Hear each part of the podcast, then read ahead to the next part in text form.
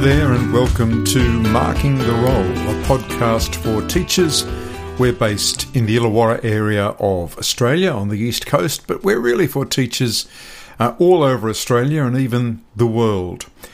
My name is Phil Dye, I'm your host, and today we are looking at uh, the New South Wales state uh, election. Uh, now, I know that people from other states, teachers from other states, will be saying, oh, well, you know, this is not relevant to us.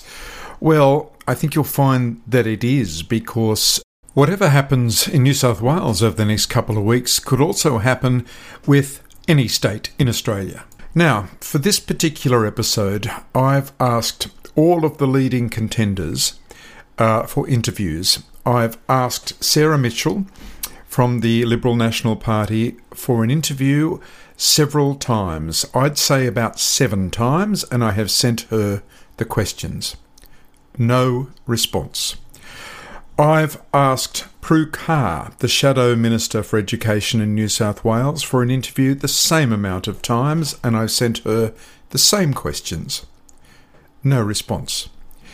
Now, I managed to to ask uh, a friend of mine has a daughter who works um, in a state parliament, not New South Wales, and I asked her why this would be. There, there's absolutely no response, and the answer was fairly uh, enlightening. The answer was because uh, the listeners to this podcast know a lot more about the education system than any politician would. And any mistake or any uh, light answer will be certainly understood by that group, the listeners, and they would sound silly.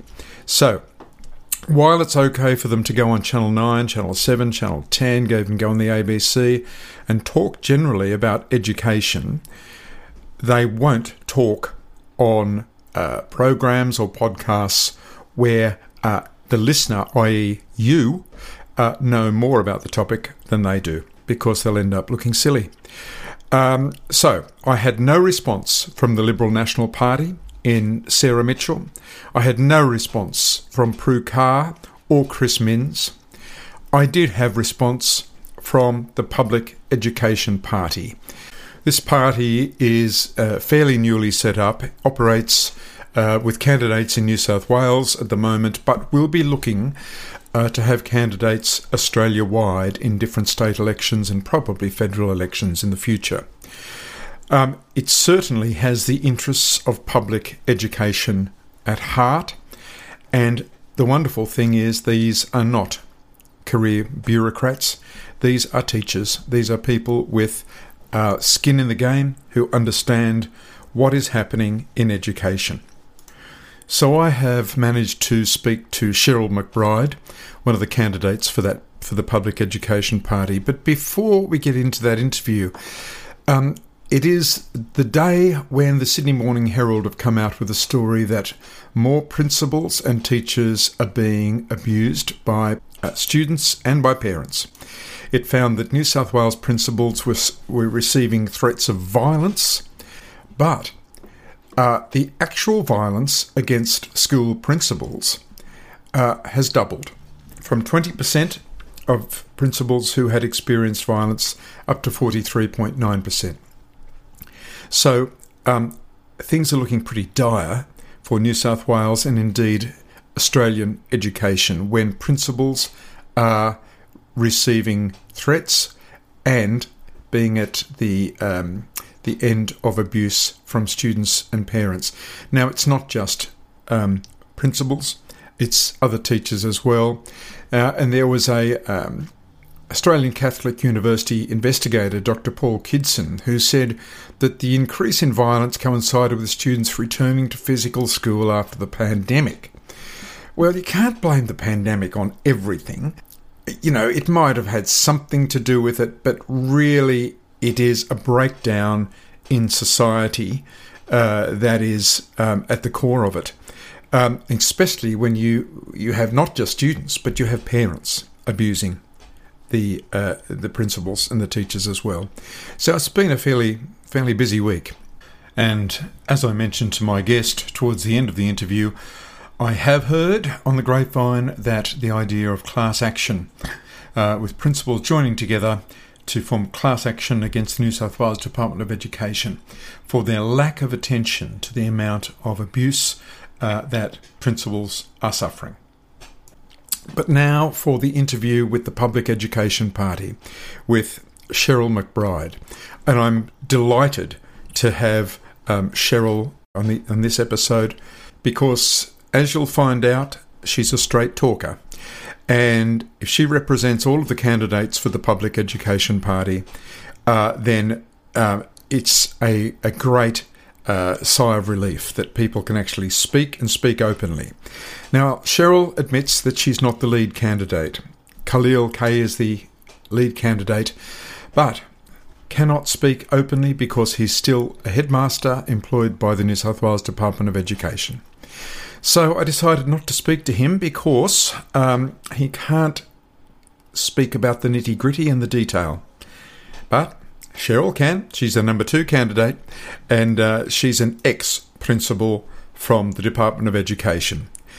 And I asked her, as I do with all my guests, to take us through her education and teaching history. Sure. Um, well, um, I think I was born into the golden era where children went to local public school um, and attended with the, the doctor's children, the greengrocer's children, everybody in our community, except for a few um, children who were Catholic, um, went to public schools. Um, so I went to uh, Beverly Hills North School as a as a young child, and then on to Beverly Hills Girls High School. And then finishing high school, I applied for and was awarded a teaching scholarship um, to a brand new, well, not the time actually, to Sydney University. Um, but then I had some friends who uh, talked me into changing my scholarship to do primary teaching at, um, at Milperra College of Advanced Education, which is now, of course, um, the University of Western Sydney. Um, so um, that was the beginning of my tertiary education. Then I went on to do a graduate diploma in remedial, remedial education, a master's degree in education, and then finally a law degree um, uh, from Macquarie University. So um, I was definitely in the golden era where um, there were no HECS fees. Um, in fact, supported by scholarship to get through my first part of university. And how many years did you spend in the classroom? Um, gosh, teaching. Nobody's asked me that for a long time. Um, I'll have to work it out. Um, I started when I was 20, uh, and I was a principal when I was 33. So 13. Right, okay. 13 years. 13. Yep, okay. So, um, why has public education become so eroded over the, the past 20 years or so. I mean, I, I, grew up in the same time as you did, I think, in that golden age. we didn't um, know it um, then, did we?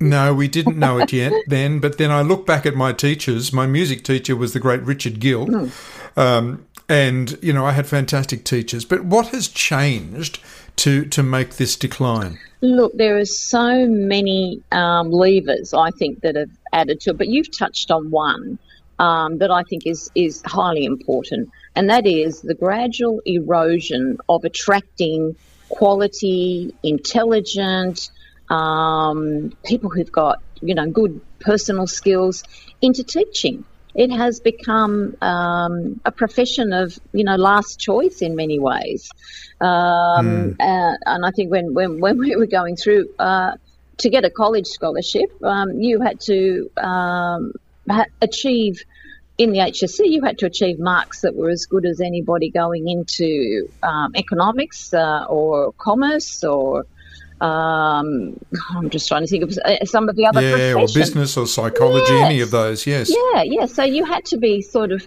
um, you know, performing in that that that higher level. And if you didn't get a scholarship, I just don't think you went. it just mm, didn't no, happen. I don't think you did. Um, so. Yeah um, and I'm even thinking of older, older, you know, people that I've worked with. You know, they they were the top echelon of academic kids that went through school, yeah. and so yeah. you, you know as well as I do that um, that um, you know teaching requires not only you know great relationship building with children, great rapport with children, but it also requires a high academic or intellectual level to be able to interpret curriculum, um, to apply it to the, the you know the vast majority, not the majority, the vast uh, variety of kids uh, and their learning styles, their ability levels, etc. To be able to do that, mm. you hmm. have to have a good intellect. And I think you Most know certainly. we've gradually, you know, the the marks have become lower and lower and lower. And look, I don't want to be, you know, a you know a doomsday person, but um, that seems to be, you know, there's a big group of people in that now. Uh, you know, thankfully, there are some great people too coming through, but they're people who have you know, an absolute vocation and love of children, etc. It's almost yes. as if.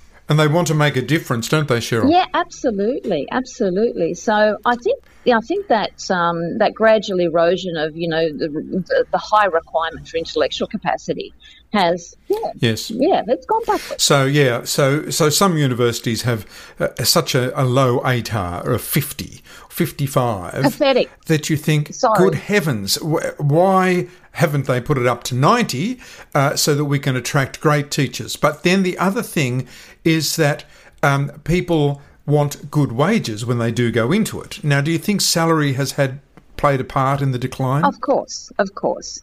Um, uh, changes to superannuation as well, um, uh, which you know goes in, I guess, that whole um, uh, global aspect of salary. Um, you know, the superannuation scheme in the old days was very attractive. Um, you know, so that in the long term, you know, teachers teachers, you know, could could support themselves very well when they retired. You know, we are as a profession, uh, if we're relying solely on our income, would be unable to live in many many parts of, of Sydney we just wouldn't be able to afford it. That's the end of the story. Um, and, and, young people are, you know, they're working enormous hours that I don't think they've ever worked harder than they are now. Um, but, you know, for lesser reward uh, in terms of real salary. And, um, and I think, you know, your salary also reflects something of the, um, the value that society finds in you or the government finds in you. You know, if if you're yeah, the respect yeah, exactly. Thank you. Uh, it, it, it's a, it's a respectful um, acknowledgement of the work that's required. So we've got uh, okay. So we're not producing graduates. We're not uh, attracting quality students into education courses, into teacher training courses. The salary is not enough to attract top quality students. But what about the, the funding and, and resources? In other words, the government attention to schools. You know, successive governments have have eroded, you know, the, the, the resourcing to schools. And, um, you know, the media will tout on about, oh, um, you know, schools are better resources, more money in education than we've ever put in before, blah, blah, blah. Um, but the bottom line is the dollar doesn't, spe- doesn't go as far and um, and the requirements now in terms of technology are huge for schools. So not just the actual, you know, laptops and iPads, etc., but you know, internet connection. And there are any number of schools where internet connection is, not up to scratch. It falls out. You know, teachers will be in the middle of a, a lesson. It falls out. It comes back, etc., etc.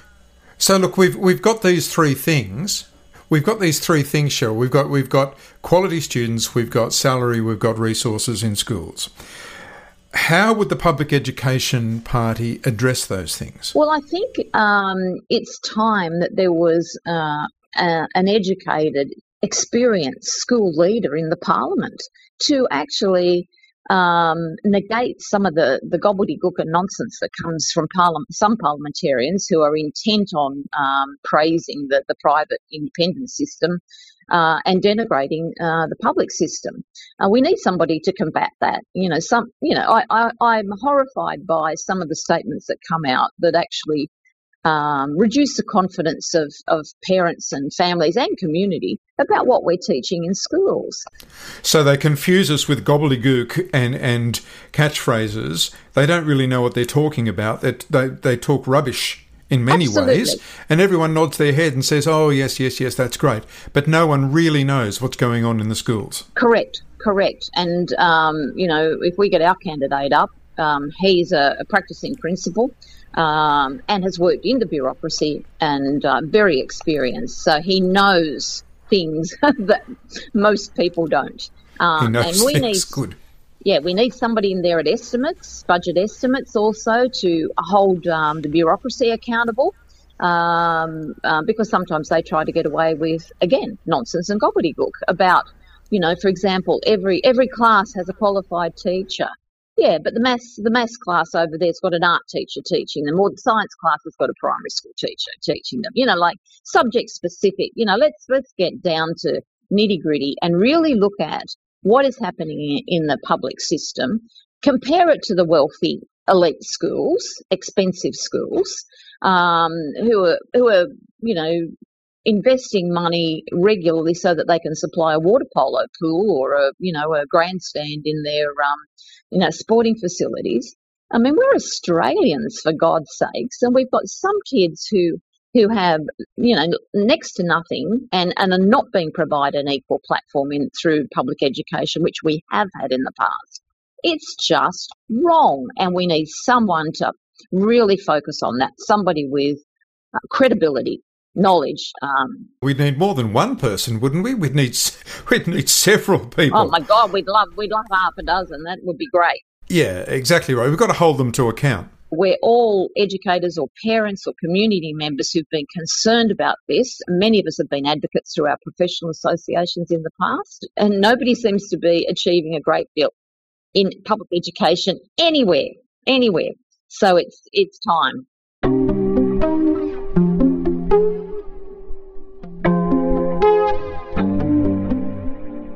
Australia now is, is ranked in the last four, I think, in the world when it comes to student behaviour.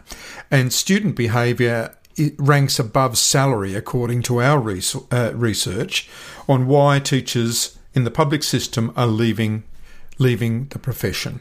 So, what could be done um, to address this thing like student behaviour? Look, it's a really tough one, and and um, I think um, you know society generally is looking at at, at some of our kids um, with great disdain and, and disbelief that you know that they can display the behaviours that they do. But first of all, I'd like to say they are in the minority. But you know, we do have children who have you know neurological disorders, um, etc., who are not receiving support. Uh, and that costs money. You know, for goodness sake, our school counselling service is ridiculously thin.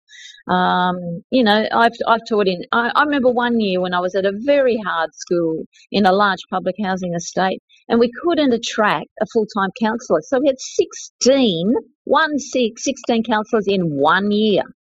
So you can imagine the lack of continuity, the lack of programming that, that went into into those children, those most vulnerable children that needed it. So, um, and there are some kids who should not be in a mainstream class because they need specialist teaching. They need specialist teaching. They need some of them need to have small classes within a, within a mainstream school. Some children with disabilities need a special school. Like you know, it's not rocket science. Cheryl, this is this is a point that that this um, podcast has been on about several times.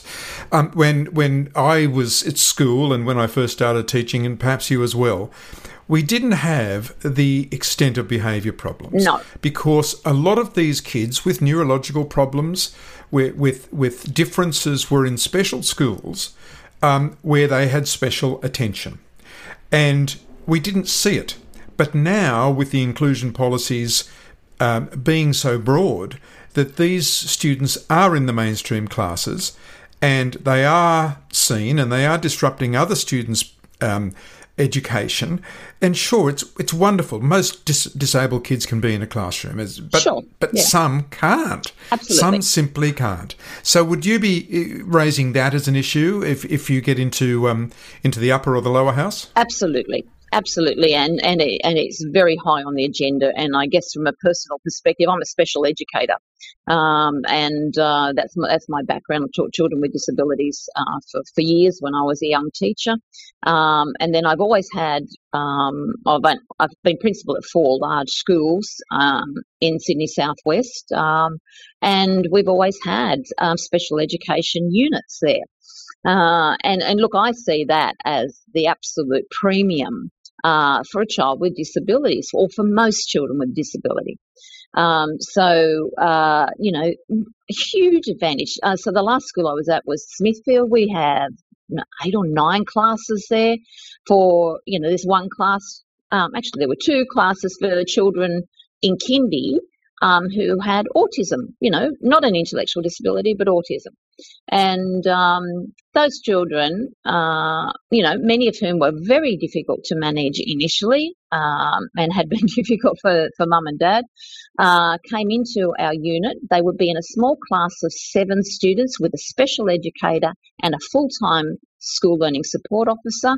And then they would come into kindergarten for music and PE, and they would join us for all of those things. So by the time many of those kids were in year two, you know, we've gradually transitioned them into into classes as they showed, you know, aptitude for reading or maths or whatever else. By year two, a lot of those kids were effectively uh, included in the mainstream classroom and doing perfectly well. Now, how many kids don't get that opportunity? But there'd be some kids who still weren't able to go back into the classroom, and could be could be maintained in that special setting, um, and have that special attention. Correct, correct. And and look, it's not parents. You know, I mean, some, you, you do have the occasional parent who just wants their child to be mainstream because you know they're in denial about you know whatever problem their kid has, um, and that's more the parent problem than the child problem. But you've got the large majority of parents um, who do have a child with, um, you know, a significant disability who want them to be in a special school where they have all the resources, you know, the hydrotherapy pools, they've got the specialist teachers, uh, low low numbers. They've got playgrounds that are safe for them, and we can't get them in because there's just not an opportunity there, and that is money. That is money, um, and it's a disgrace, an absolute disgrace. I do believe, you know, oh well, inclusion, inclusion, inclusion's better. No, it's not. Not for a child with, with significant disabilities sitting at the back of a classroom with a teacher's aide or a school learning support officer not engaging in the curriculum, not engaging with other children, not effectively being taught. That cheats that child, and that's unacceptable.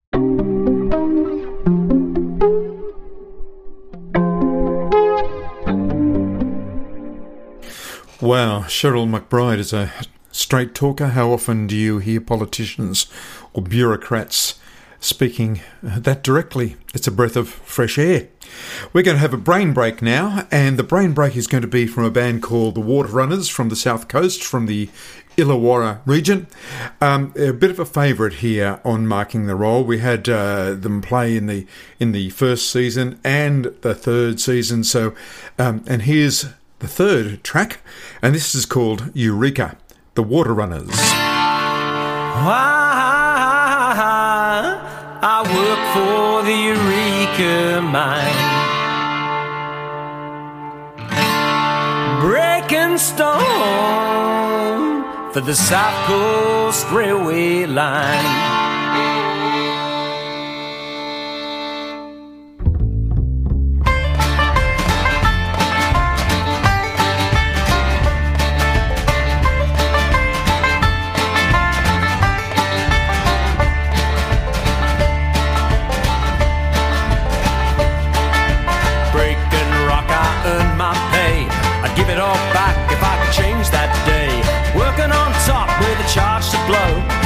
Crew in the quarry working down below. All at once, my world turned black, landed in the rubble flat on my back. Broken bodies, broken bones, everyone covered in dust and stone. I work for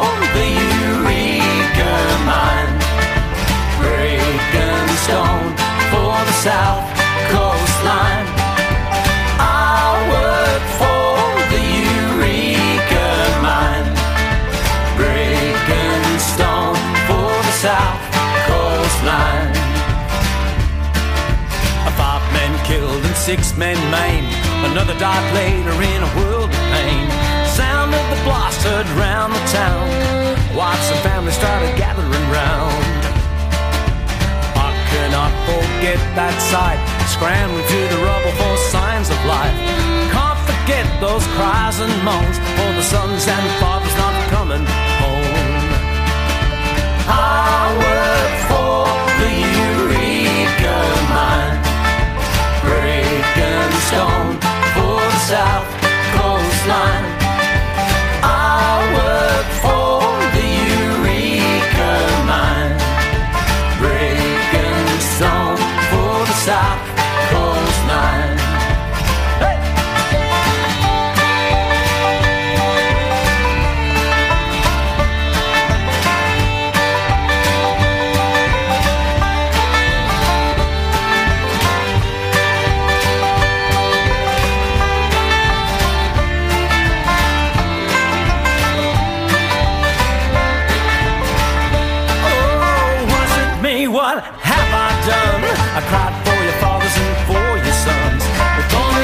Could turn back time, I would gladly trade their lives for mine.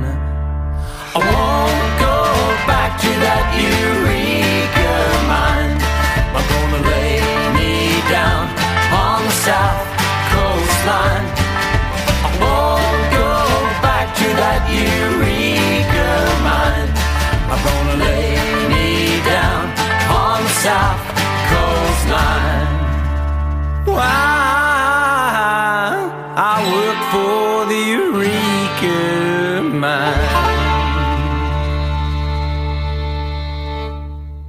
That was the Water Runners with their uh, single Eureka. You can find them on Spotify or any of the streaming services. Just search for The Water Runners. Now we're back to the interview with Cheryl McBride, a candidate for the Public Education Party in the New South Wales state election. And if you're from interstate, uh, the Public Education Party will also be trying to get candidates in nearly every state election, and no doubt they could look federally as well. Cheryl talks very straightforward, uh, doesn't pull any punches, that's how it is, uh, and it's great to hear that. Uh, and not the weasel words often um, heard from the mouths of our leading politicians. Here's the rest of the interview with Cheryl McBride. Now, let's get down to the nitty gritty here. You've got candidates in the upper and lower house. Uh, for listeners um, who might be nodding their head and saying, geez, uh, this is a, they're straight talkers. Um, let's look at the lower house candidates first. And this is the tablecloth candidates. No, no, no, other way around. Other way, other way around. Ah, okay. Yeah, so yeah, yeah, the tablecloth candidates in the very long bit of paper is the upper house. Correct. Okay, who have we got? We have 17 there. Um, Khalil Khay is our number one candidate. He's our greatest hope of getting into the upper house. Um, as I mentioned before, long term principal, um, worked in a number of different schools, worked in the bureaucracy, in- intellect unlimited, um, very, very articulate and capable.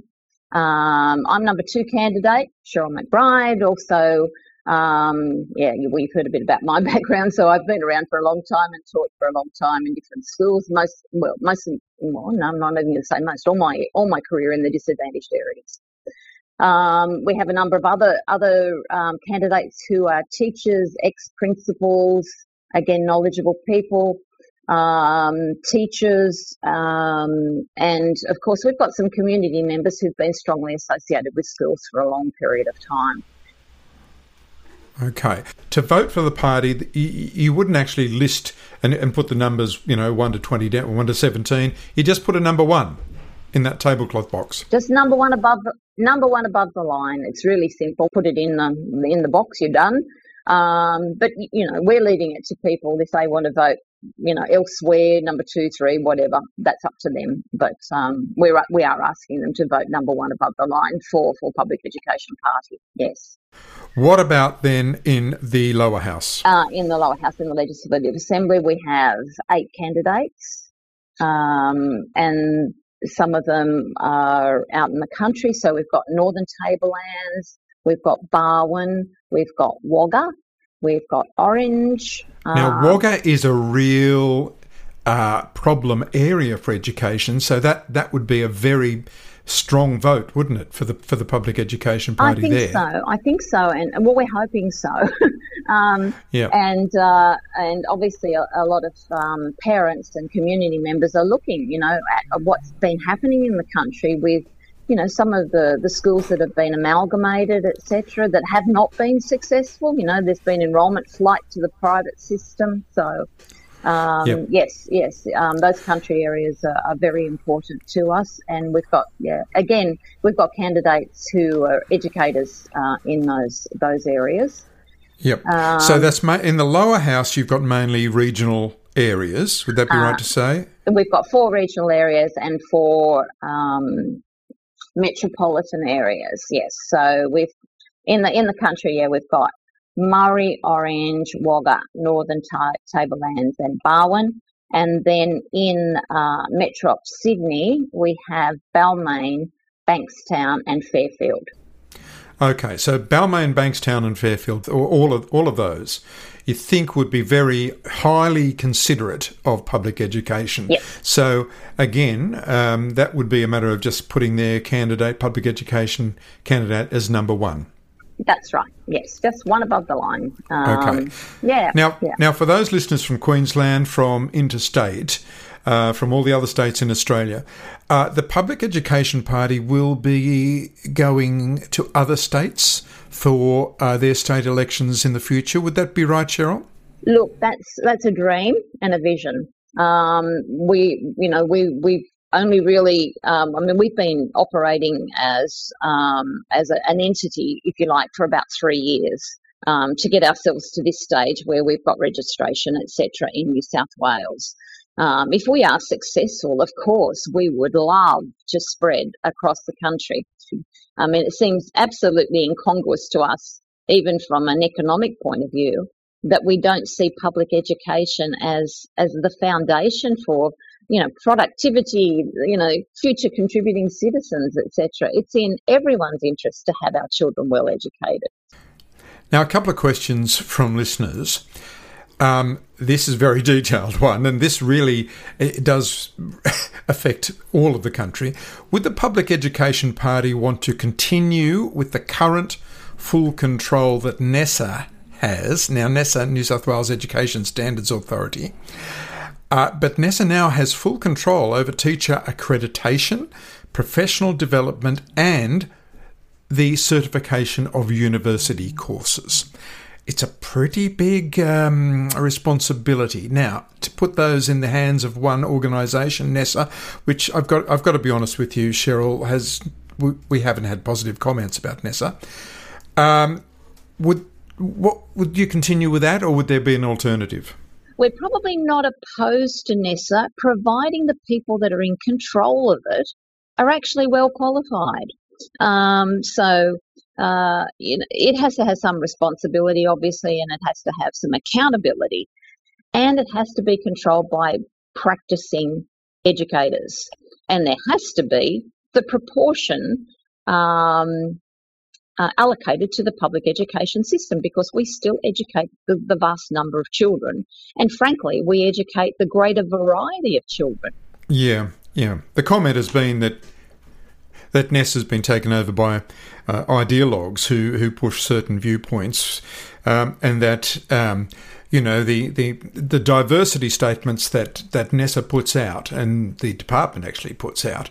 You think, wow, and people don't vote for this sort of stuff, but they suddenly find that oh yes, this is important, and there's certain ideologues who push their point of view, um, and that's certainly getting on the goat of some teachers. Absolutely, absolutely. Now, does the Public Education Party believe that critical race theory, gender theory, and queer theory should be taught in New South Wales schools? Uh, it's not an easy question to answer because we actually do teach aspects of those theories already and have done for years.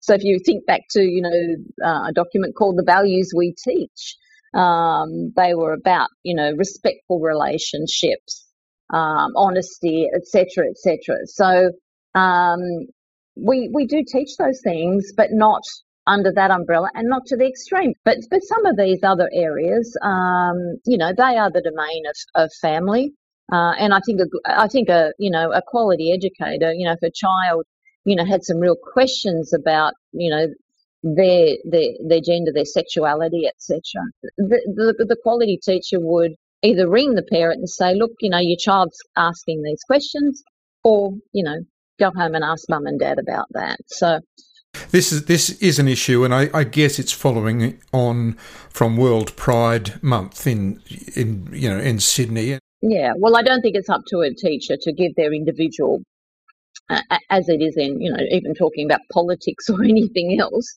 It's not not appropriate for a teacher to give their individual bias, you know, or, or opinion in that in the classroom. That's that's um that's crossing a line that should not be crossed. Now, this is another question from a listener. Is the Public Education Party content with the New South Wales Department of Education bureaucracy and their oversight of New South Wales schools? Now, gee whiz, that's a biggie.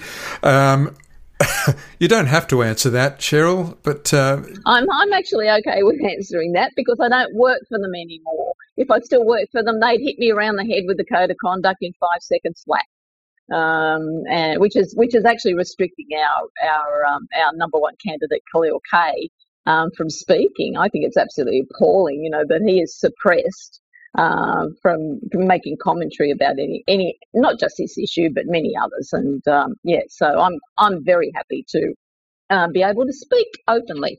Um, so do. Uh, are teachers generally content with the bureaucracy?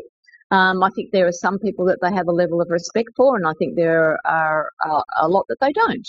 Um, and I think the general feeling of the of the um, of the teaching profession is that we want to be led by quality educators who have experience and knowledge um, of how to increase children's learning outcomes. We do not necessarily um, there is a place for the for the bean counters and the you know the the finance people who respond to treasury. Yes, there's a place for them, but not in not in the top leadership roles of the Department of Education. No, we want somebody who has knowledge, understanding, and is absolutely determined that our children will do better.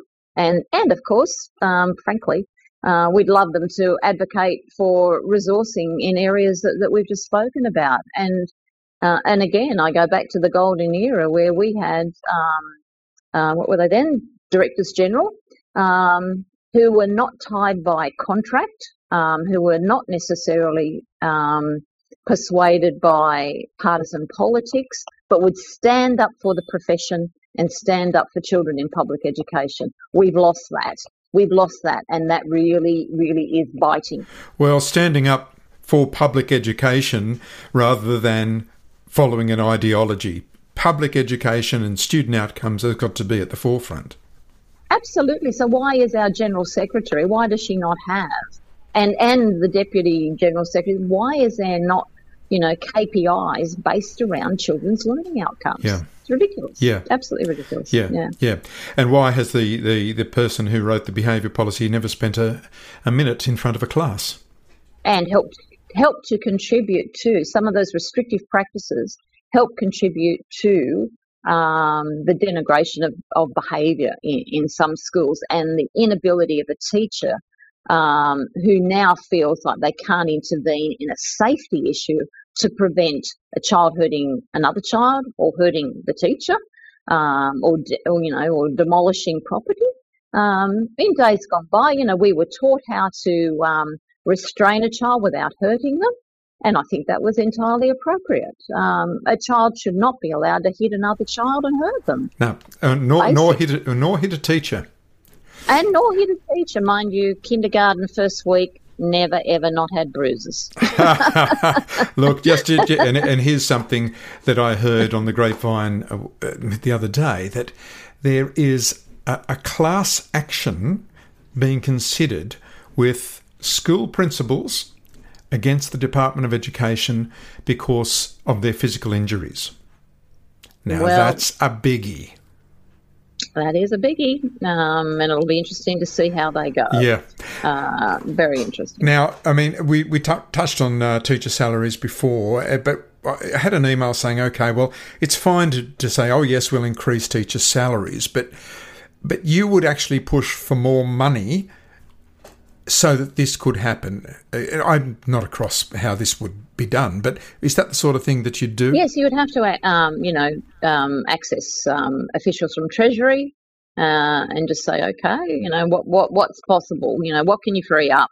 And um, you know, let's face it, at this stage of of an election, there's money being promised left, right, and centre for things that are not necessarily, um, you know, the foundation of getting better learning outcomes for kids.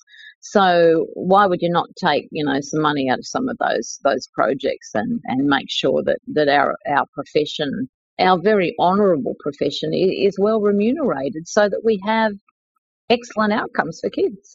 Yeah. Finally, Cheryl, uh, what is your main message to the voters of New South Wales? Well, um, our main message would be that we are looking for a better future for our children, um, that our children deserve a fair go, um, and that it is beyond time that we made sure that there were sufficient resources to support a world class public education system.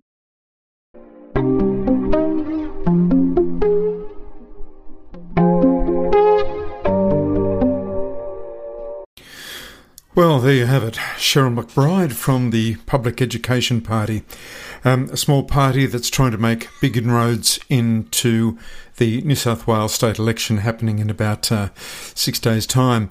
Um, and, you know, this could well be the election where the smaller parties, the minor parties, really do get to have a say. It's been said that Mark Latham and One Nation have been the, the kingmakers over the last. Um, couple of years. Well, there's more than just that party around now. Public Education Party, um, very much straight talkers, and I think that they would be doing a great job, really, for education uh, and for New South Wales generally. You've been listening to Marking the Role, a podcast for uh, teachers, for educators generally. Uh, we're based in Australia, but really for educators all over the world. Uh, and if you would like to make a donation to Marking the Role, because we're all run by volunteers and we do have expenses, uh, you can go to Substack and just search for Marking the Role, R O L E. Uh, there you'll find our Substack presence. Um, and you can become a subscriber or make a donation via Substack. You can also go to markingtherole.com.au uh, and click on the little yellow coffee, coffee cup, and you can make a donation that way. And don't worry if you subscribe or make a donation or even become a free subscriber. We don't say your name on the podcast or anywhere.